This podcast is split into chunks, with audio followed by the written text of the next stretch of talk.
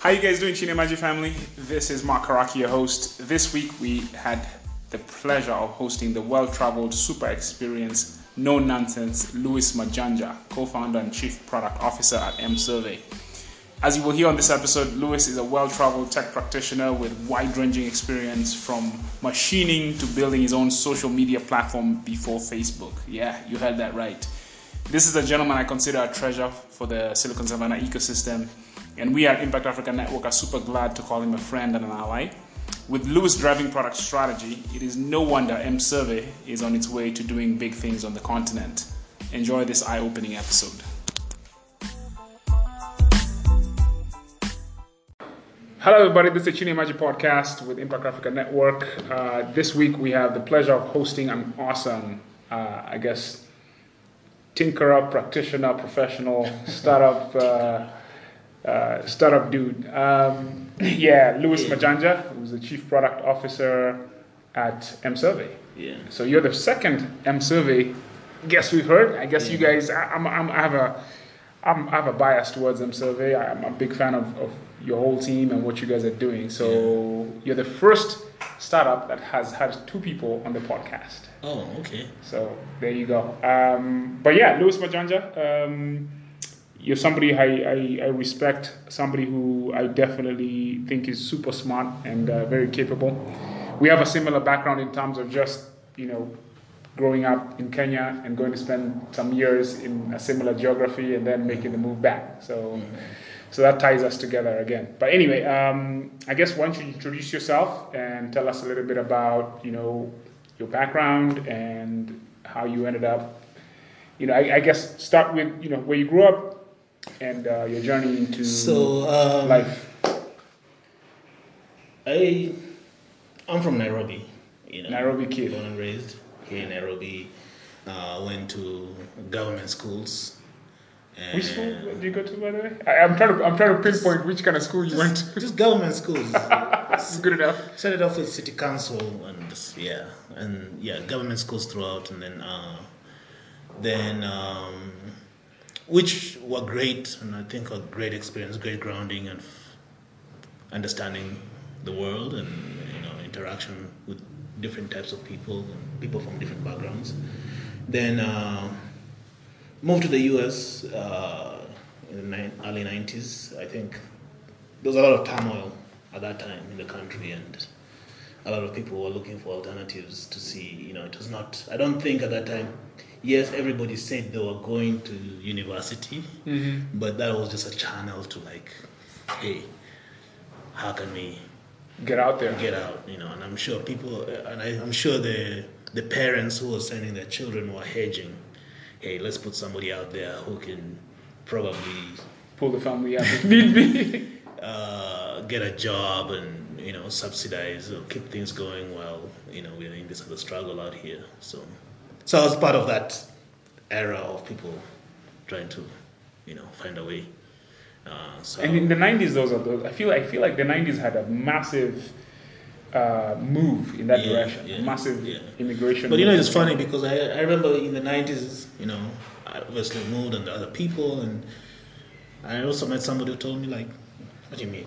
Life was good, man. I had money. What are you guys talking about? Really? so a lot of these struggles are individual. I think everybody's struggling. You just don't know other people who. No, but I, I think I, no. There's there's systemic and then there's individual, but Yeah. I, I think those are those are the exception, not the Yeah. rule. I mean, the That's rule true. was That's true. people are not You out know, here but happy. I, I just still remember meeting somebody and telling me, what, you know, you're mad at me because life was good? okay, good for you. Yeah. So anyway, I was part of that era of people uh, moving, and then obviously went to the U.S. and you know there's things, processes, and all that people do. But in terms of career, college, I I started off. I mean, you know, in the U.S. depending on situations, you start off at community colleges, and that's that's really where I started. So where did you end up in the states? I ended up in Albuquerque, New Mexico. Jesus Christ. Albuquerque, New Mexico is a, New Mexico is a beautiful state, very uh, as Scenic, Kenyan- right? as a Kenyan, it's actually shocking when you go there because uh, the first thing you encounter is adobes, and What? Adobe, Adobe Tree. Adobe houses, Houses? Adobe architecture, Hats? which is What? Adobe is mad, but it's Yeah. not mad mad, but it's you know around the arch- architecture. You know, so in your mind, you're, you know, when moving to America, I'm going to this place where there's skyscrapers, New York. That's, you know, that's what comes to mind. Then you go to this city, which half the city is Adobe, Adobe, uh, Interesting. Which city is Adobe, this? Albuquerque. Albuquerque. You know, okay. Adobe Right. structures, and you know, you're kind of confused. It's like, man, I didn't know America. I mean, there's nothing wrong with Adobe. It's beautiful. It's nice, but it does not. It's visually, there's not much what you thought America was. Yeah. You know, but it was a great place. Uh, I, you know, I went to a community college I've, I've always I've always associated New Mexico with that Breaking Bad show. Yeah, I, I mean, I, I watched that show specifically because I could see places that were familiar. I'm familiar with you. yeah. yeah. Um, yeah. So, but the, the thing about New Mexico too was, uh, I mean, if you look at the whole tech era, I mean, didn't it, tech in America keeps on evolving, and there are many eras. And if you think about the PC era, was also the semiconductor era. Right. right. So that's when uh, all the big companies, the the Intels, were building these large fabs. So Mm. Albuquerque was the center of that whole. Uh, is that? Isn't that crazy? I think I think also Bill Gates started his Yeah, yeah, Microsoft in yeah, uh, New Mexico, right? yeah. Which is nuts when you think about it right now. And then also, if you think about tech in, in the US, a lot of it kind of originated in these research labs. So Albuquerque, there is uh, Sandia National Lab, and then there is also Los Alamos. Ah, okay. So Los Alamos, I guess, is where they came up with the first nuclear bomb. But there's Los Alamos. So there's a huge community of- Scientific, of, you know, of- of research, research, tech. and scientists and tech over there. Okay. But there's also a huge disparity in, in terms of who has access and who doesn't have access. So um, yeah, so typically in the U.S., you know, as immigrants, you're working and going to school, and I actually, my first real, real, I mean, these are small, small jobs there, but my first real job was I was a machinist. okay. I used to uh, basically a machinist is uh, you work in a manufacturing operation, and when something breaks down, it's not like you can go buy a spare. You have to build it. You have to create it yourself. You have to create it. So that was that was my job, you know. So what what type of I guess things would you guys create? Tractor No, the, the, the company I was working for was uh, pen manufacturing. Pen. Pen manufacturing. Okay, wow. Assembling pens. Ah, You know. So and a lot of also if you think about industry in, in, in the U.S.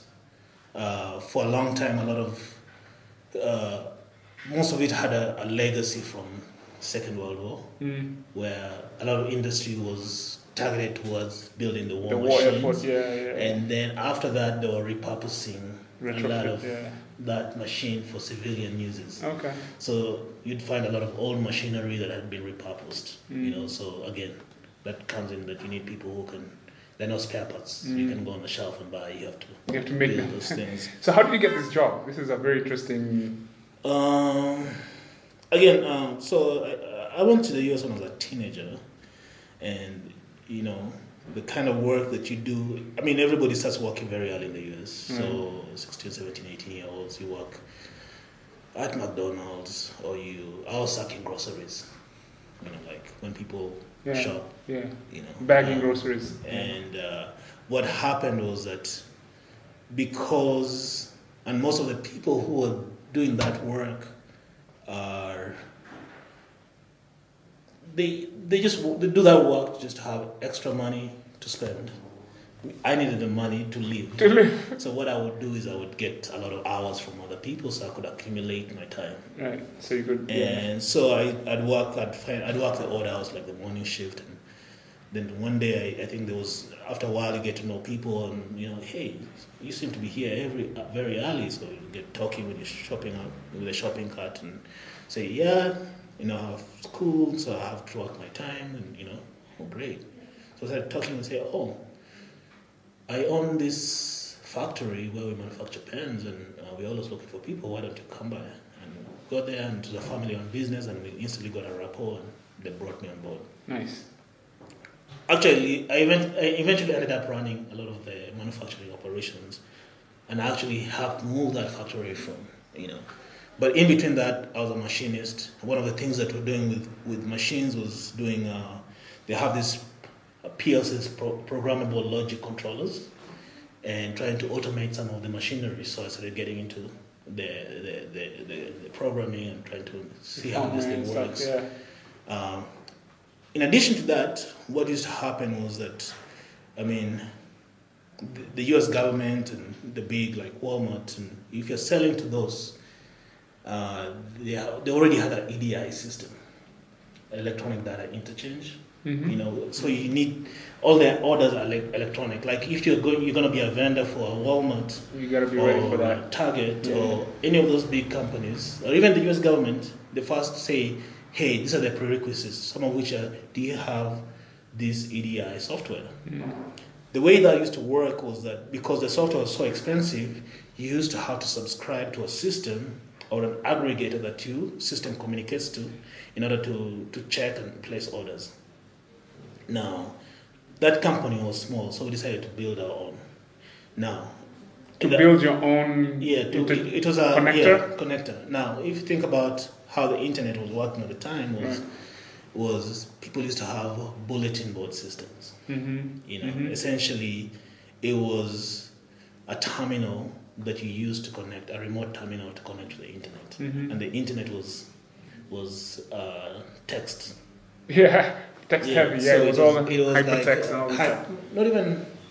No, it was terminal, like you know, you know the command shell. Mm, mm. You know, you click something and you get a menu. You say, hey, I want to download games. Click on that link, it takes you to the link. Then you can click, and, and there are all these things. You could chat, you could do all these things. Yeah, it was yeah. all command line, there was no browser. Right. They There was some browsers, but they're not like their browser today, you know. Um, so we had to build that, and we we had to done, and also at that time Linux was still very very new. Dominant. Yeah. Yeah. It, Okay. no, it wasn't even it wasn't dominant. dominant. That was for hackers. That was some people like you gotta It's, be it's like blockchain right now. Yeah, you gotta be like coming back. I was in Albuquerque, New Mexico. These guys are you know engineers. They have they work at the research labs. You know, so you find and then they'll obviously uh, the semiconductor. You know, I know Philips had a semiconductor facility. Intel had a semiconductor facility. Uh, those companies which have gone out of business, DEC, all those hard fabs in. So even the community college I was going to, their major, my major was electronics, Okay. electronics To- to- engineering, to- to fill- because yeah. we're the ones feeding the pipeline for the people Yeah. going to work Yeah. in the in the fabs. Isn't that interesting how in this in the in the states at least uh, the universities and the education system is kind of downstream to the industry that's dominant in that particular city, right? Yeah. I find that so practical and awesome. Yeah. But if you compare with our own situation over here, we still haven't figured that part out. Maybe because we don't have, a, maybe we, oh, you know what we have? Mm. We have that uh, that banking institution over there on Thika Road. Yeah. What's, it, what's that thing called? Um, Kenya Institute of Kenya Monetary Studies. yeah. Right? There, there are many of those. I, I think there just needs to be a lot of, uh, if I, people, the word people use nowadays, intentional.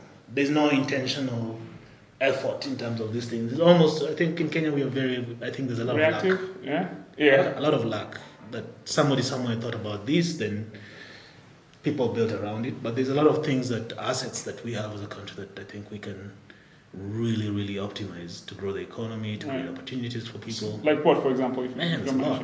Number one asset that we have is the post office. That's a huge asset that should be an engine of e-commerce, not just Kenya but Africa. Mhm. Just like the way the U.S. post post office has Yeah, they re- refitted itself to you, the th- you think infrastructure. you think that. about the post office in Kenya. You know, one, it has got the distribution.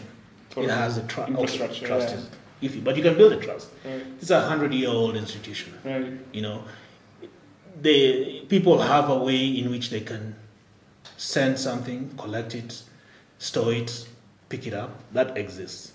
Uh, so if you're thinking about, you know, there's a lot of e-commerce in Kenya that is driven by. You think about uh, they call them aggregators. You know, I mean, the poster should be the ultimate aggregator. Probably, that's probably not going to happen just because No, it's just- behind that thing. You know, you know, you know, So maybe it's you up to you and I then, then it should be the link between you know the deliveries. The boda boda guys should you know probably be connected to a post office where they can deliver and have this whole logistics hub. But you do, know. do you realize? I mean, think Um, about think about the mindset, right? Not, not. I mean, you and I know this as a fact. Yes, but I'm, I'm not I'm not I'm not dealing I'm not dealing with with the mindset. I'm just saying these are the assets we have. The potential. Other assets we have, for example, KEMRI. KEMRI is a huge asset. And actually, when I think about mSurvey in our early years, a lot of the business we did was medical research.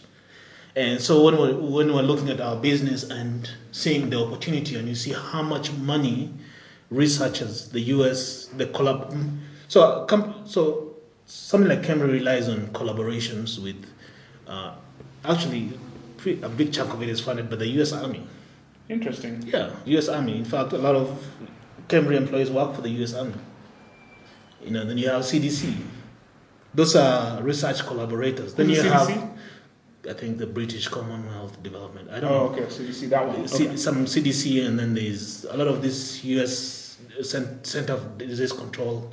Because what happens Oh, the disease control guys. Okay, all right. there, there are illnesses that are global and they have to do research, but because for scientists in the U.S., it's more lucrative for them to deal with cancer. Right. So There's- they outsource this. So uh, things like malaria, the, the very few people in the US care about that, you know. But the US Army goes and fights everywhere in the world, so they have to be. Pre- so Ah. things like leish- leishmaniasis, you know, is common in, in the Middle East. So when they were fighting there, they had to do a lot of research and find the medicines here in Kenya, for instance. interesting. But that's, I mean, this is just. Uh, but if you think about wider scale, there's a nucleus where we can create a whole biotech industry. Yeah, yeah, But who's thinking about those things? yeah. That's just one. You- You're looking at uh, even just the financial system. You know, it can be the nucleus for obviously it's happening, fintech in Africa, but it's not very intentional. Like say, hey, we are going to be the centers for this. How, how, how, let me ask a question. This is important. So, so obviously we know it's a mindset thing, right? Mhm. Part of it is exposure. If you were to, if you had one a magic wand, or a wish list Mhm. of the one thing you would move, right, to get this reality starting to move in the direction of what's that thing you would change? I don't know. it's like I don't know. I, I don't know, and I'm not, I'm, I'm I'm trying not to. I, I think one of the things is um, that I've learned is, and, and that keeps me going is uh, not to be cynical. I But, think Louis, cynic- man, you- you- cynic- you- cynicism can, can finish you, especially if you're an, an entrepreneur.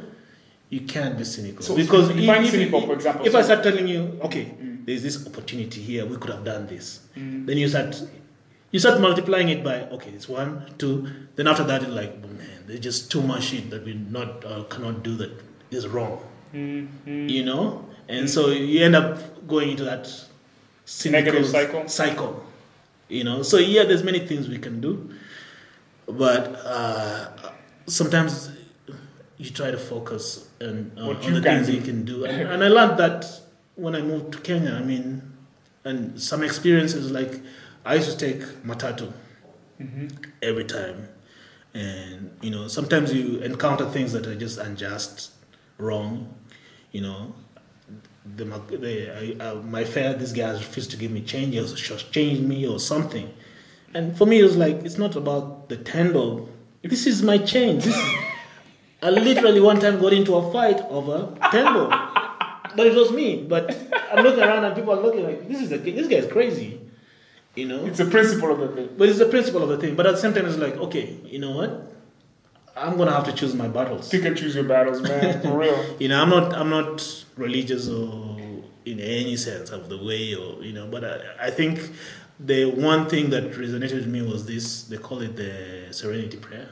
Mm. Uh, is it good? Grant me the, the you know the things that I can change and accept the things that I can't. the wisdom. the wisdom yeah. so like okay this these things no this one is deeper than i'm gonna have to spend my whole life trying to change that Yeah. and there are people whose life mission is to do that and i'll support them Mm-hmm. you know but this other thing i can i can focus my energies and be able to make Mm. a change around that Mm. Yeah, I mean, you got to pick and choose your battles. Yeah. Know, know your strengths. yeah Uh, everybody's Yeah. called to, I guess, yeah uh, to do different things. But now back to kind of like so. if we could just summarize, so what did you take away from your experience in New Mexico, and then what did you? That, that's, that's how I learned to write software and, and really get into. I mean, I built, we built this system for electronic data interchange. Uh, I learned about Linux. We actually, I mean, back, uh, and I'm probably putting a date on how old I am. Is we were downloading Linux, and you would have to download at almost 56 KB. 56 images so you can put them on a floppy disk so that you can then install them on a computer and it will take you the whole day. You put a floppy disk, you start formatting, hmm. format the hard drive. Disk one, disk two, disk three, disk 50. Oh, you have Wow. a, that one is corrupted. Oh, damn. Okay. But it was an interesting thing being early in the in the world of Linux and seeing that whole community, the tech community at that time, working with you know building it was called a, a bulletin board system. You're building your own the early version of ISPs. Pretty much when you're building an ISP, you used to have to modems, and you put the modems. You have a phone line. You you put modems, and you have you know it hands. So when somebody calls in, you know, and then you get on the BBS, and then you can go online. And actually, even at that point, I was in the US, but I could see that there were some people in Kenya who were online at the time. Interesting. There were some people in Kenya who were already online. Who are, I don't know who they are, but uh, where they are, but I could see because the way the internet was, there was a lot of nodes around the uh, globe. Yeah. And so in Africa, there were very few nodes, but there were people in Kenya who were on the internet at the time. And, you know, I never got in touch with them, but I could see, hey, here's a server based in Kenya. Probably it was UN or something. Yeah, But there were people in Yeah. Kenya at that time who were already online. And I'm talking about this is 93, 94, Damn. you know. So so so fast forward to then you moved. How did you move out? So obviously I'm working and, uh, and, and, you know, my primary job role is not necessarily to be software engineer. I was a machinist. And then uh, gradually I moved into the logistics part of the business. So, but I was still developing software because to make it, to, to make my work easy, which is, you know, for the manufacturing, trying to develop our in-house. I didn't even know they called them ERPs, but I built the software for that. You know, like at that time, just solving problems basically. just solving problems that time you're using visual basic because oh i can use this yeah. you know it was still early in the game at that time for vb um, you know just solving problems with with tech. that was not my main job so I, the company i think we got new investors and we had to move it i told you i was managing logistics so, So how long were you in the company for? You clearly you. I was, I mean, I said I I was there, I was doing these things when I was a teenager. By the way, I was 18, 19. Uh, so uh, then we moved the factory to Reno, Nevada, because we had an investor who bought the company. So we packed the whole factory into trucks. To Reno, Uh, man. That's the son of the one of the the son of the owner drove one truck. I drove the next truck, and we landed, set up. Now there's also a lot of learnings in that area because so part of the you know in the US or I guess even anywhere in the world, you just don't open a warehouse, put a factory in there, and start business. You have to get your permits. So I had to go to the you know the city, the city, the permit process. You go to the hearing of the city council. Right. You know you get signatures from people in the neighborhood. But I, I, I learned a lot because also what happened in that period of time. Uh, so what I learned is a lot of local government in the US is really driven by the number one thing they're trying to do is increase the tax base. How can we get businesses set up here to create jobs, increase the tax base, and also they're always trying to increase the property values. I mean, when you're in in, in, in, in, in conversations with the city authorities, that is the number one thing they're always talking about. Mm. To, you know, increase the jobs, to increase the tax base, increase property values, because if the property values go up, they increase the Tax, base. yeah, yeah. That's all the conversation wow. they talk about. So they also had this Economic Development Association of Western Nevada. So I am I'm a 19 year old and I'm called. Oh, we want you to become part of this, you know, because we're trying to grow the business environment in, in, in this northern Nevada. Northern Nevada. Was like, wow, I felt, but it was a learning experience because Right. even at that point, though, trying to see the ecosystem of not just at that time. I'm not thinking startups. I'm not thinking about. I'm just mm. talking. Hey, this is a business you're building, and mm. this whole government process that supports that mm. and how that works. It was really eye opening for me at that at that age. Um, anyway, so we set up the factory and we kept running it. But I, I've always been involved. So obviously, I got into this subculture of technology, you know, and um, you know. So if you think about in the '90s, the big things was PCs, and you would, you would find that um, people were getting on uh, buying computers, home computers, uh, getting online, you know. So in terms of the ideas and the adventures and the things we were experimenting with were one, hey, your friend needs a computer. You order all the parts and assemble it for them because if they go online and to Dell, It's too get it, it's expensive. too expensive. Yeah, I remember that. So that was a, a side hustle that was pretty common. Like Okay. we used to build computers for people, Right. you know. Wow. And then, uh, so you start, start understanding the whole supply chain. Who, where do you get these motherboards? Where you get this memory from? You start understanding a lot of that stuff.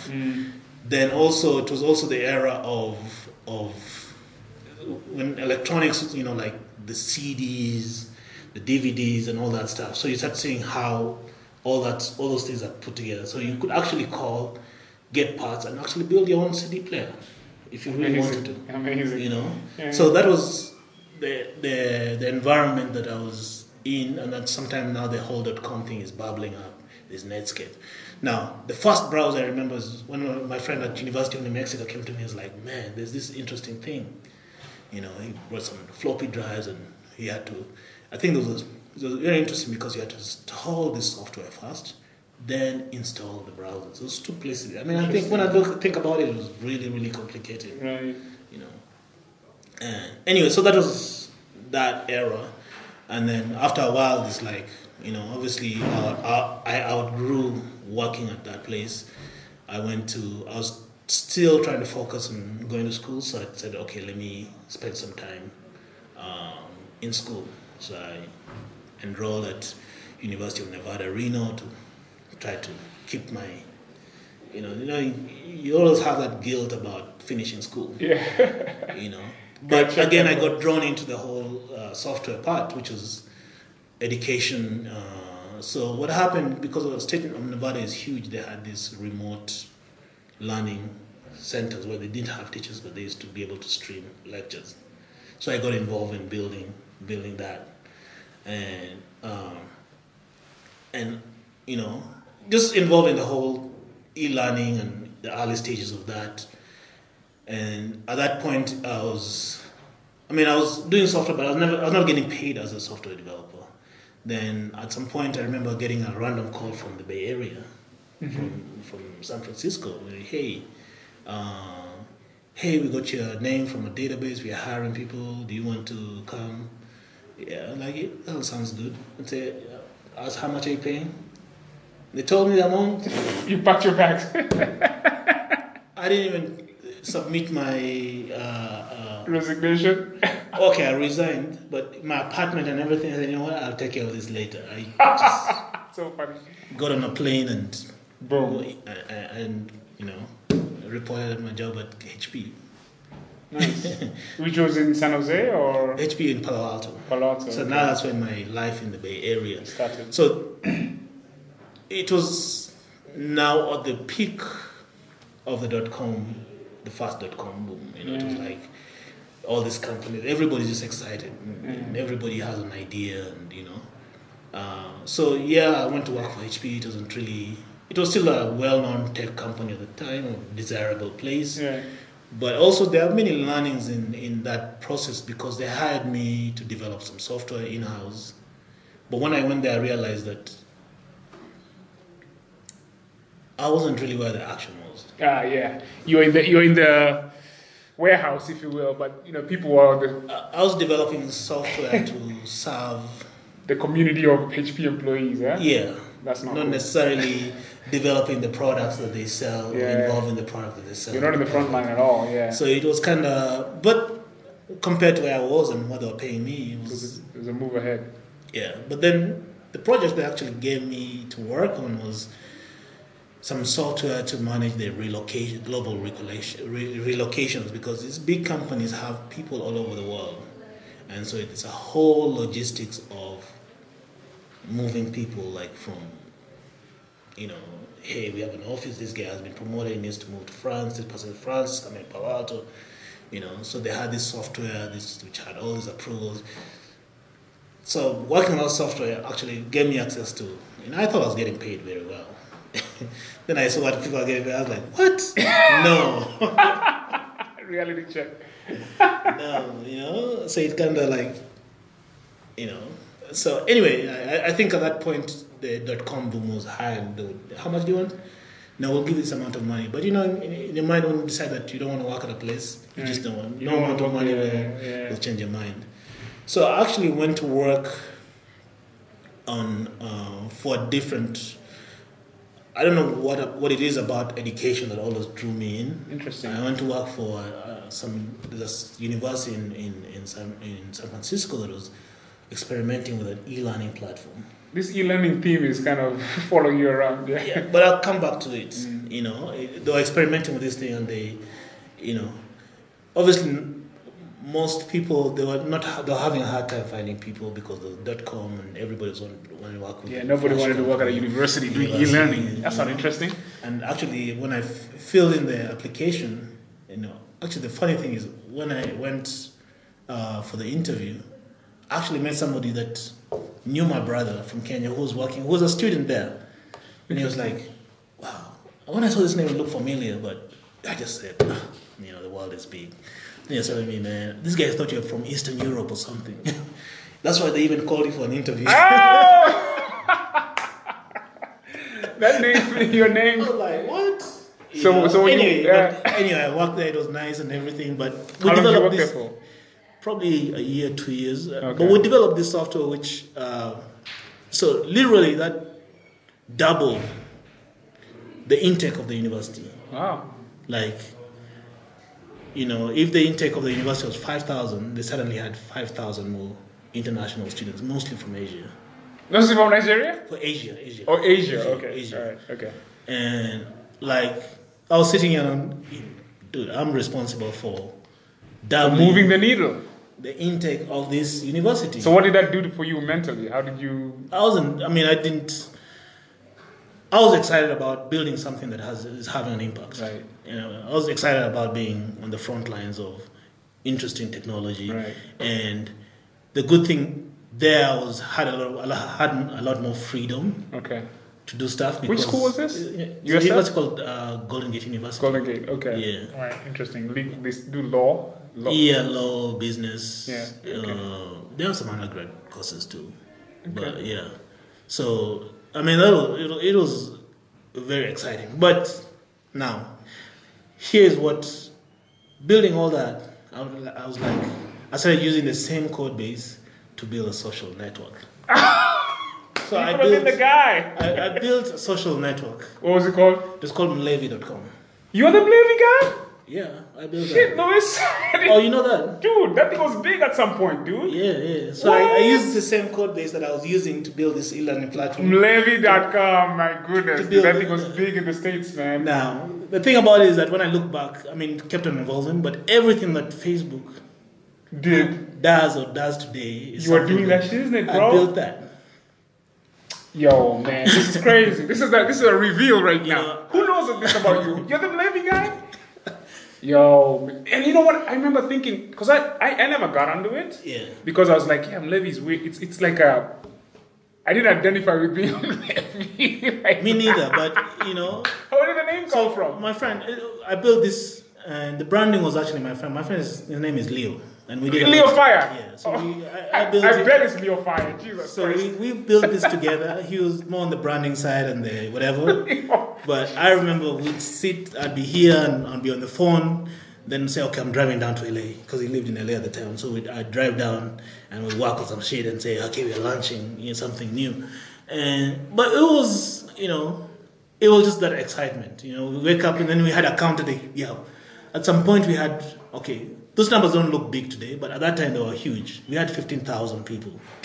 You know, that's, that's, that's we it. had 15,000 people. And it, you know, for me, it was interesting because at, at that point I was in America, but I was not really tied into the Kenyan community. Mm, interesting. So yeah. this but, was- but Leo was very much. wa- Was he more tied into that? I More mean, tied, especially in L area, but me personally, so that was my first. All this time I'd been in the US almost nine, ten years, and this was my first encounter of hey, okay, there's actually a community of Kenyans here in the US. Mm. But also that thing was not happening in, in isolation because there are not there were, at that time there were other quote unquote social networks, Yeah, yeah. Black Planet and College Yeah, yeah. Club and you know those interesting things. But I think we're on the front lines of You something front big. line now man.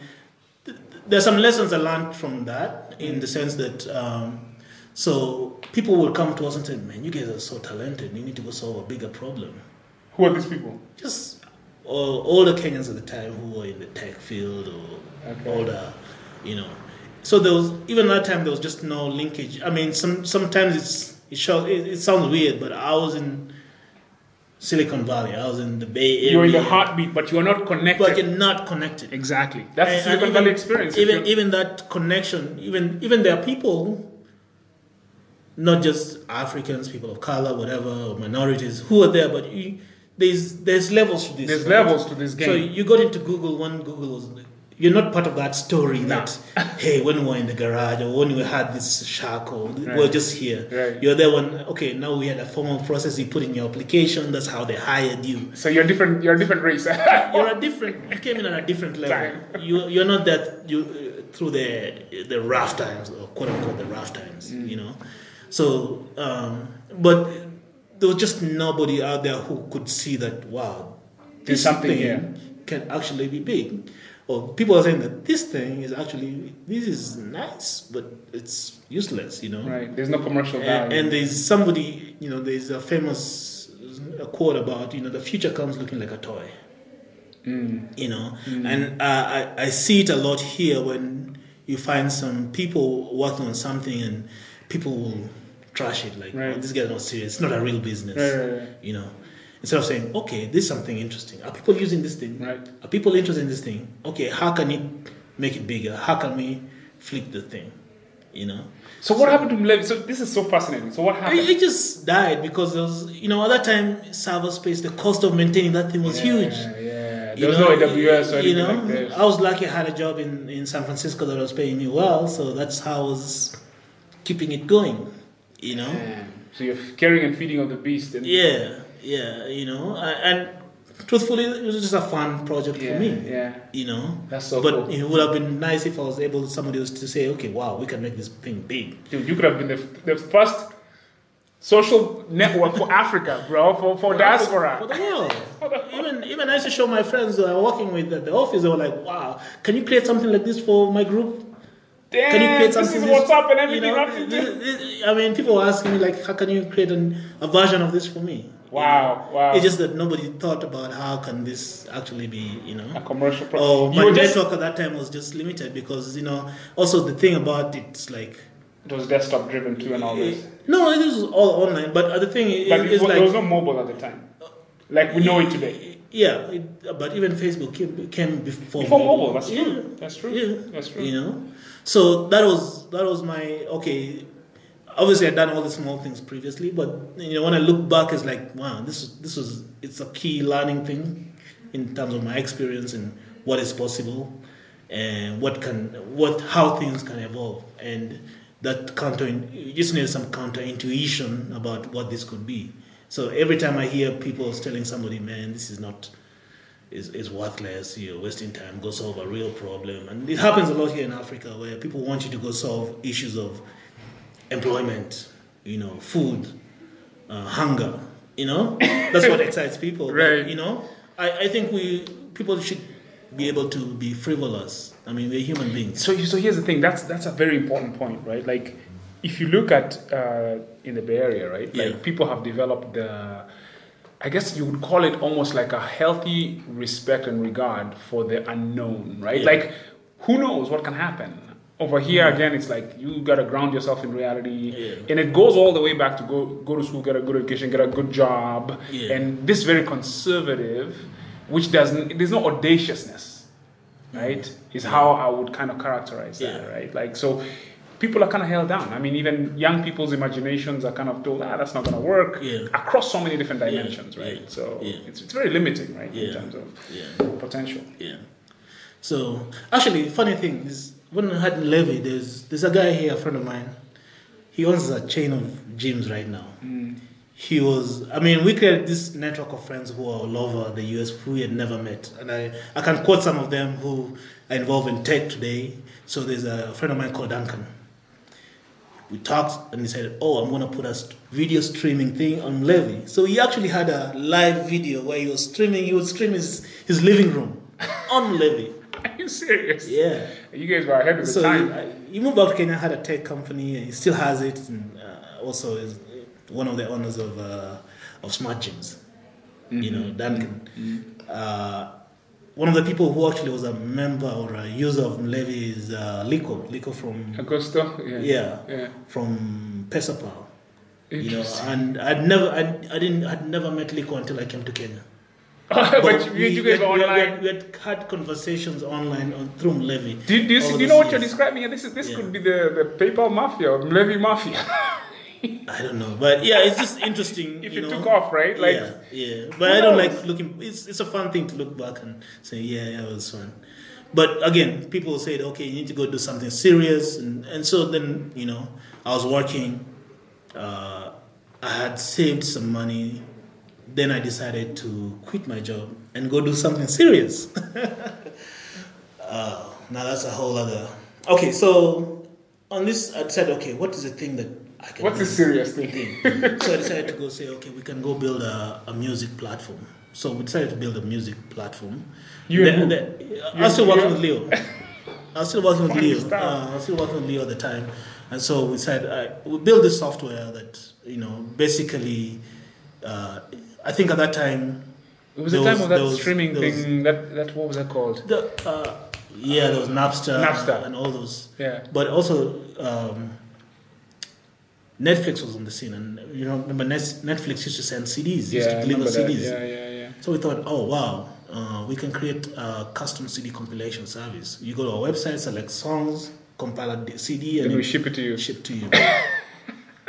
we built the thing. We experimented. You click and it print out a CD with your songs, and boom. So it's like, wow, we got, we've built this. We can have a business. So I took my savings. I'd saved, luckily, I'd saved some money, and you know, started. But then the day I quit, is I realized that man, I think I made a big mistake. Here. okay, because the US is like a, a taxi. You know, it's like that meter runs every day. you know, if you had ten thousand dollars, twenty thousand dollars, whatever, at the end of the month, it's your rent is due. It's your fifteen hundred dollars less. Right, and it just and those months move very very fast. Right. Very fast. Yeah, Uh-huh. Man. So we built this thing, and um, so also on you know, I was always involved in, in, in music and entertainment, specifically a lot of reggae. You know, so Mm-hmm.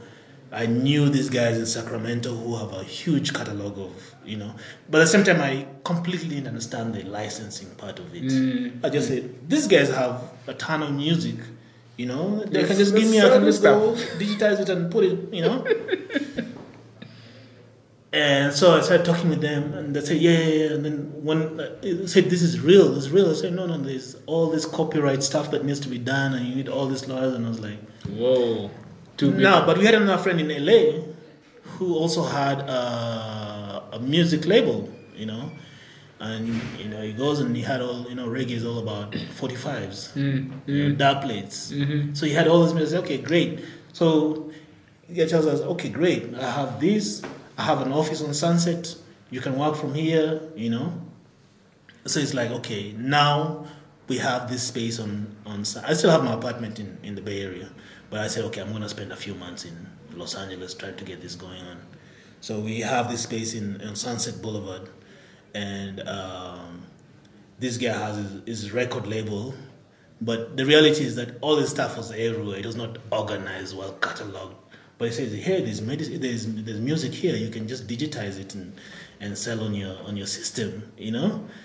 And then you're sitting there like, "Okay, yes, there's music here. Now we have a website. How do we get?" I mean, it was just and every every day you wake up morning, the money goes down.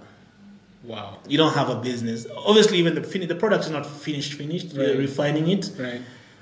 and um, at the same time, my partner at the time was was going through some stuff. He decided also to move back to Kenya.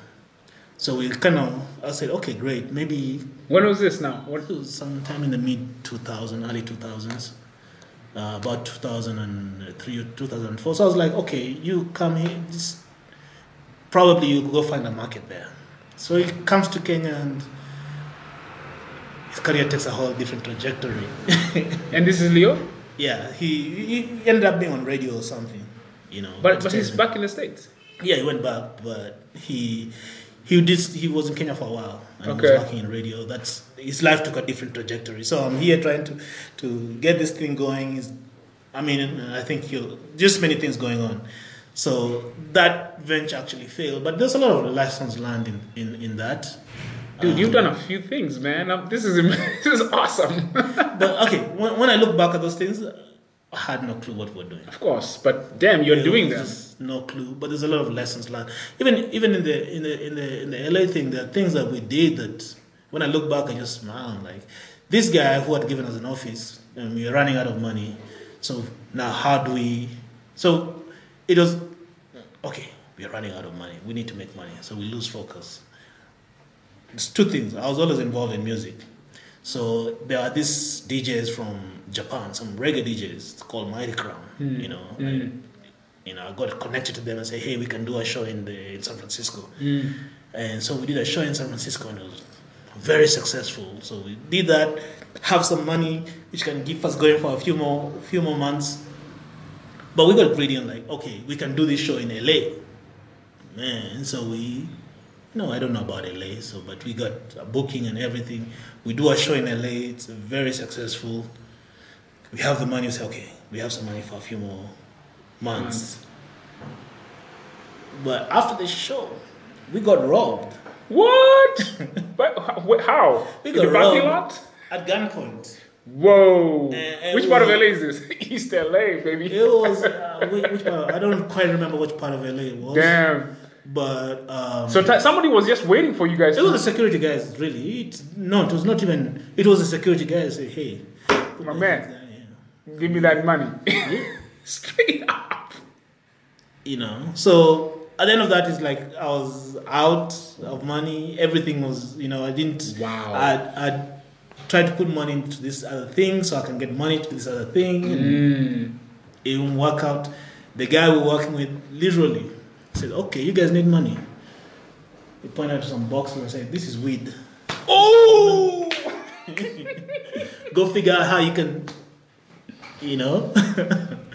Anyway that story died. It's, that, No, that company a, exists There's a story here, man. That company, that company exists as a website, as an entertainment website today. I Which don't, company? I, am not really involved in it. the one you set up, The, or the music company, it exists. It still exists as a website. what do they as a website? But As a website. happening. Somebody else runs it. Uh, you know, What do, what do they do? this is a website about music. That is, that's it. It's a blog actually. Somebody else runs it. Hold up, dude. So what happened to the weed, though? Huh? the weed. What happened, man? Uh, that's a different story. I don't really want to delve into the details of that. But, yeah. So, I mean, there's a lot of lessons learned into that in terms of one of the things I learned is is that I said to myself, if I ever do something around technology or startup, one, uh, at that time I'm, I'm learning how the system works. It's like, hey, it seems like everybody who's in this space is at a top university. They're Mhm. either at Stanford, Harvard, Harvard, Stanford, whatever. if they're lucky enough from Berkeley and you know Mhm. stuff like that. They also learned that if you want to really do a startup, you need to be the support system is key. Uh, like, because that that led me down to a spiral. Because after that, I was Doing out, startups. out of money. You know, out of you know when you've been out of the work environment, out of the job space for more than more than a year, it becomes very hard to get back in because mm. like where have you been? Mm-hmm. you know, and mm. technology changes so fast. Oh, now people who are on Java is a big thing. Now people are telling you, hey, you know Python? What do you mean you don't know? You know, you don't have experience with they're asking you new questions like, "What is? Do you know this framework? Like, what what do you mean this new framework?" Yeah, yeah. It's like you've come from a, from, Yeah, a, from yeah. a cave. and then also, you know, the other thing I also learned was that if you're building, if you're building, trying to build a startup, and you're the one who's building the technology, there's a good chance it's going to fail. If you're the, the the key engineer and the the the owner of the idea, hmm. Um, I don't follow here. no, you you're probably going to fail. What do you mean? because uh, people are going to be waiting for you to give birth to this baby so that you can move like okay i'm building x okay i have one two three people who who believe in it you know Who are these two, one, two, three people? they're your co-founders your partners you know so you you need to deliver pro- product y Okay. so that these guys can go out and sell, Sell it.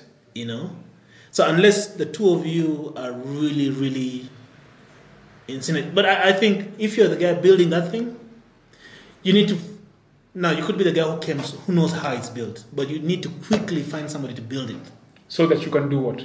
so that you can carry the vision otherwise you'll find the vision is so much in your head because you're concerned about building it daily Dude, like, this may be a sequencing thing, man. Like, I'm struggling to understand.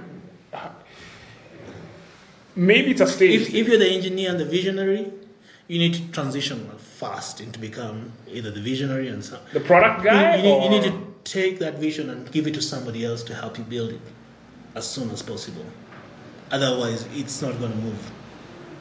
So okay, and maybe it's a bit can become a little bit more weed. We can get into the weeds here, but you gotta have at least have an MVP. Yeah, you can build right? an MVP So at what point can you say okay, as soon as possible. What does that mean? When Like, that MVP starts, once you have the MVP, traction, I what? think the first thing you need to find is find somebody to help you build it. so you want somebody. So you can go build a business. fair enough. So you want somebody, yeah, you want to build a, a team that will take the the the features, Yeah. right, that you've whiteboarded, Yeah. Mm-hmm. right. As you complete the product, you need to build your engineering organization. Yeah. At least two or three people. Yeah. You need to, that, that thing you're building has to transcend you. Okay, fair enough. Do you think a lot of people fail to make that move? Or why are you saying that right now? Yeah, people that's a fail. lesson that you. That's a that's that's a difficult, and I think it comes down to being comfortable hiring people. or maybe comfortable Uh, in the code too. Maybe being comfortable with with your It's two sides. cave, It, it, it can be two sides, but you have to be very comfortable letting go. letting go, or also paying people to do other things for you. I, I think the super su, su, su, the superpower here is like, hey, uh, you need to be very comfortable. The idea of uh, when you're in an early stage, the whole idea of hiring somebody is very very scary because you're thinking, I don't have money. I'm gonna pay somebody to do this. I could do it myself I can do it myself and save money. money And save the save money, I don't have. you know but you could think about it as like or, or even when you're trying to hire somebody's thinking about i need to hire somebody um, okay i'm going to pay this person let's say if you say i'm going to pay them 100000 uh, in my mind i'm thinking i need 1.2 million to hire someone because you're thinking about 12 months Twelve months, yeah. but you can look at it like oh i need to hire somebody for three months you know I'll figure it out after. and figure it out. Or by that time, it'll give me time to go find that customer Mhm. and probably now start So that's creating. so being comfortable So- without. I think you've hit a very very important point here, right? Mm-hmm. You don't have to have everything mapped out 12 to 18 months down the road. Yeah. You just need to say, you know, what we need to get to three months? But being realistic. But also being able to transcend yourself, like find ways as soon as possible to get this thing from being so tightly linked to you in what you know in your head. Amen. Like how do you, how soon can you get manifest it in the world. yeah manifest to other people Yeah. and to the world. So w- when did you and dude, we, we gotta wrap up Uh, here. But I, uh, here's the thing: we need to bring you back for part two because we haven't even gotten to the. You're still we're still in mid 2000s right now, and you're doing some amazing stuff. but your story is fascinating. We need to bring you back for part 2 So now we can talk about the re-entry. Your whole your journey is crazy because it's got all these amazing I mean, revelations of cool Yeah. stuff. And I think the, the, the audience can learn a lot from you. But in terms of just kind of wrapping up here, let's talk a little bit about now, um, uh, you know, what is what are some of the top lessons you've learned? And I think you're, you're hitting on them right now. So one is transcend yourself early. Yeah, and I think for me is uh, I also learned that it was gonna be almost impossible for me to build a startup in the US because I didn't have. Right now, it seems easy because they have a lot of systems in place. They have accelerators. They have all these hubs that are there to create a support systems to help uh, people from non-traditional backgrounds to start startups. But I think the most important thing is having. So, doing startups is a privilege. It's, it's and specifically if you're talking about you're trying to create a venture funded. I mean, you, anybody can start a small business, but if you're trying to start one a business or something that is trying to find because a startup is an experiment day one. So you, you have to have a luxury to be able to experiment and to experiment with your life essentially and other people's lives too. And that, lux- that that's a luxury of having either you have some money somewhere, Uh-huh. you have a support system, Mm-hmm. uh, and or yeah. So- you so have that- either money or support system. And also support system either is is is you have you, you know that you know tomorrow I'm not going to go hungry. I'll be okay. I'll be okay. I have a shelter. right. If worst uh, comes to worst, uh, I'll be, and I'll be that doesn't mean that it has to be, you know, super rich. You have a mansion or everything. But you won't be homeless. But you just know that you you you have somebody who got your back. So let's talk about this, man. Let's tie this back to kind of like our society here, Yeah. right? So doing a startup, like a real, not a small business, a company that can scale, Yeah. right, is a privilege. An idea that's looking for a business model, really. Right. So how does that affect our ability to create these things? It, it creates difficult, but there's, there's, it doesn't mean it's impossible because again, it doesn't mean that you have to be super rich. It just means that. So, for example, when I moved to Kenya, the person who supported me in terms of uh, trying to get started was my brother. My brother told me, "Hey, uh, I know you haven't been here for many years, but you just go do your thing. I got you." So that was my first investor. That investment was not necessarily monetary. It was just that mental investment I in me, you. like telling me, "Don't worry, do your thing. We'll be okay. You'll be okay. Don't worry. Go, go, and go do your thing. It's not money, you know. So there are levels of that. Obviously, Mm-hmm. there is that mental investment where somebody has, has Moral support, moral kind of, support. yeah, yeah. Okay, then the, the, the monetary support. Mm-hmm. You know, then there is the financial support.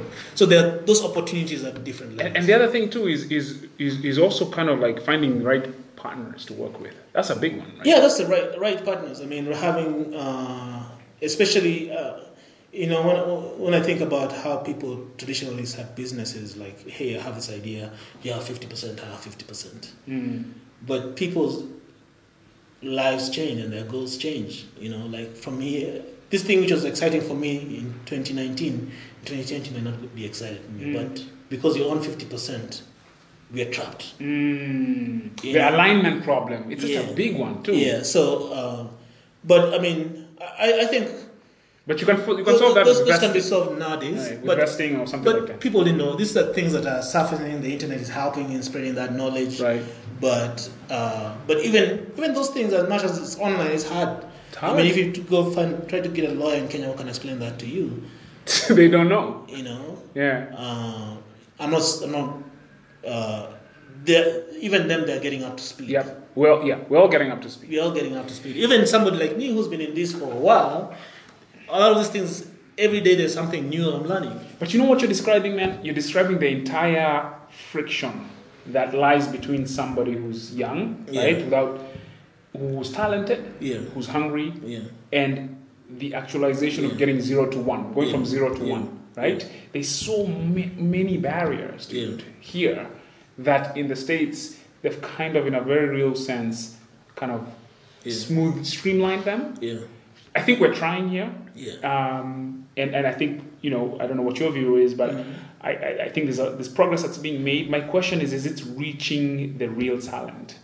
Because I feel like there's two conversations happening here, or there's two parallel universes here. Mm-hmm. Yeah. Because if you're a KU grad, for example, or a UN grad and you don't have those networks again, right? Because you no, the startup is a privilege even here, right? There's, there's Yeah. certain networks, you know. Well, uh, yes, I would say that, but I think I, I don't, I don't want to go back and say because those networks or the networks that exist in Kenya are not necessarily networks to help people do startups. Okay, But so wait a minute, we're, there's there's we're of- creating that that we're creating that, th those opportunities. So Right now. you can't say that there's uh, a, a group of people who are insiders and they know this. Yo, my man, I'm telling you right now, there is. Let me ask you a question. in the big scheme of things, all these things are new. Yes, but there are still those those. They, they may not be local networks. Okay. I, am trying to put it at the local level. But I, what I'm understand, saying- what I understand the dynamics, the international No, what I'm saying, no, no, I'm saying operating here, mm-hmm. non-local. Okay. Here's what I'm saying. Here's, here's my thing, Lewis. The net of it is it's a marketplace, Yeah, it's a marketplace. right? Yeah. And so there are. I know this for a fact. Yeah. right? And I'll tell. I'll, Maybe I'm so busy working That you don't know. that I, I don't pay attention to. there are networks out here that mm-hmm. can access capital, that Yeah. can access resources, but that have an easier time. Somebody saying, "Look, I put money into your stuff." This is come on. okay, I, I think okay. Let me let me let me step back a bit and, and think about uh, the that is there in the same way that somebody can come from any part of the world and tap into the networks that exist there. So it's not they're part of a network of where they come from. And so the even though that, that network eventually starts growing locally or building something locally, but that network it's it's a global thing or it's local to where they're coming from. You know? And then they're building an extension of that network here. And I think some of these things are gonna be they're gonna be cycles. You know, there's gonna be hey, then there's gonna be one person who's gonna have an exit. Who's then gonna have to start building their network? So it's not there's one way of looking at it like talk about how unfair, how it's not good or what we can do, but there's another way of saying it's like it's a process. These things will get. I- I don't- and, and, so I and I'm guess wired, here's- here's- and I'm wired not to, to try not to be cynical. Uh, Let me tell you something. I, I appreciate your kind of, you know, uh, how do I put it? Like things will work out. Yeah. But for the longest time, if you look at Silicon Valley, right? Now, right now is when they're dealing with the diversity. Yeah. If somebody 10 years ago, or 15 years ago, 20 years ago said, yeah, it will work out, you know, it's, the networks will open up. Networks don't open up. What they do is they have a self reinforcing mechanism of pattern But you, you recognition can, and people are comfortable you can say that about a lot of things, even within Kenya. But you, not, let me give you yeah. your own example. Uh-huh. You were in the Bay, and you know you could never have gotten. You didn't have those networks, and so you built Malevi that could have been big if you had the right access. Mm-hmm. Maybe that thing could have been big, but you just didn't have it. Now that's behind you. What I'm saying is, Well, what I'm saying it's is, not. it's still a struggle. It's not. It's not like oh, the fact that you're doing this, like you, you know, every every all the doors are no. It's still. All I think the only thing that is gonna change, that is gonna make a huge difference, if, if the major exits and those people then see how this thing evolves. Otherwise, it's No, the exits are they, they have to be there. Wh- Whoever is in the network, whatever, Yeah. whatever, that has to be there. The question is, is this right? Like, you, But okay, this this conversation about in, in investors, investment is not really my specialty, to be quite honest. I'm, we've never even gotten the investors, right? Of money and all that, I, I can really mostly speak about my personal experience, my uh, what I've learned through my personal experience. There are things I think can be better. Um, I think that whole thing about capital is almost a whole other dimension. That when I grow up, I might be on that side to be able to say, okay, this I'm is not even talking about so much capital. I think capital is part of the equation. Yeah. I'm just talking about the average person. Like you said, doing a startup is a privilege, right? Before we even get to, you know what I'm saying? Is okay. And there are levels of It- it's- privilege. it- it- there are levels of privilege, and I think it also realizes uh, it- it's like how many people have the bandwidth to be able to experiment with their life. exactly. This is, this is what I'm saying. So, so if you look at if the reason why Silicon Valley continues to win is because the young people or whoever they have the bandwidth. They have the bandwidth. Where does this bandwidth come from?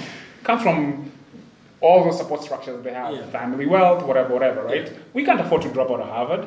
Could you afford to drop out of Harvard if you're in Harvard? Can I even afford to get into? My point being, if, if you look at now, okay, what are we saying? Because we need a, a, a quorum of talent that has a shot at Yeah. doing something. It's not Yeah. early on, at least in their life. Be exposed Yeah. to some of these things in a very real, practical way, Yeah. right? So they can learn the skills, they can have a chance, they can, you, you know what I mean? If we're not doing that, I don't know how we. I, I feel like there's a missed opportunity. Right? No, I, I- think, like I said, I'm, I'm wired not to be cynical. So I'm always hopeful. Uh, or I've learned to catch myself not to be cynical. How, know? how hard do you do that catching, man? No, it's because I've I've exp- I, I, okay. If I go back and say one, you know, remember the earlier conversation about, hey, we have assets that don't work, and then you say, hey, poster, it doesn't work. Then you start talk about this other thing. You say one, two, three. Then you can start going. This, this, this. You can start going on a level where. yeah. At every step, there's something that's not working, that is broken, that is is messed up, and then it becomes like, okay, let me just go home and sleep. Let me just go home and sleep. Well, I'm, I'm, I'm on the hopeful side. My, my point being, You know, and I'm, I'm not I'm not I'm not trying to be to be blindly hopeful and trying to be you know there's I understand the realities but if I can say speak of my experience through the stages we've been in building a company uh, it's not just me and my co-founder there's been a team of people right, and those people are learning and are part of that journey. There were people from building the software side of the business, building the metrics of the business, the financial metrics, building how we, get investment. You know, there are people involved that, and those people are Well- local Kenyan people. That's awesome. And those people are probably going to work somewhere else right. and they're going to use that knowledge and apply that knowledge you know so i can talk you can see the wider world but i think for me i'm looking at you know i hope this thing could happen in one year that we have all these people who've learned happen, all these things and then the next thing you know yeah. but each of those people is going to The learn multiplier. apply. Some of those people are going to go uh, abroad, take some of the knowledge, apply it there, bring it back, network, build these contacts, and just build build the ecosystem. So, from my perspective, is the little that I'm doing, uh, I think is contributing to a bigger picture. Right. Uh, and I also know that there are other companies doing similar things. So all these people, all this knowledge that is being built, is going to come together to build this this network. This is awesome. We, we should end on that note because that's that's exactly right. Yeah. It's that network of people right now that you guys Mm-hmm. are, are taking with you on this journey, Yeah. and everybody else is taking with them on this journey. Yeah. So in ten years, Yeah. or five years, maybe ten years, Yeah. things will look very different, right? Yeah. In terms of, I mean, hopefully at least, right? Yeah. Yeah. Awesome. Mr. Majanja, dude, we need to bring you back for part two so we can hear the journey of how you and Mr. Kentfield got together. Sure, sure. Because I'm sure there's a bunch of amazing stories in there. It's just a tame story. It's just about hey, we met, we had coffee, we think our minds met, and say let's build, let's go. It's simple. It's not a complicated story. But that's the it. begin. That, that's the beginning. The, the journey, though. Yeah. I think the journey will be interesting. Yeah. All right, man. Thanks for coming through. That was awesome. Great.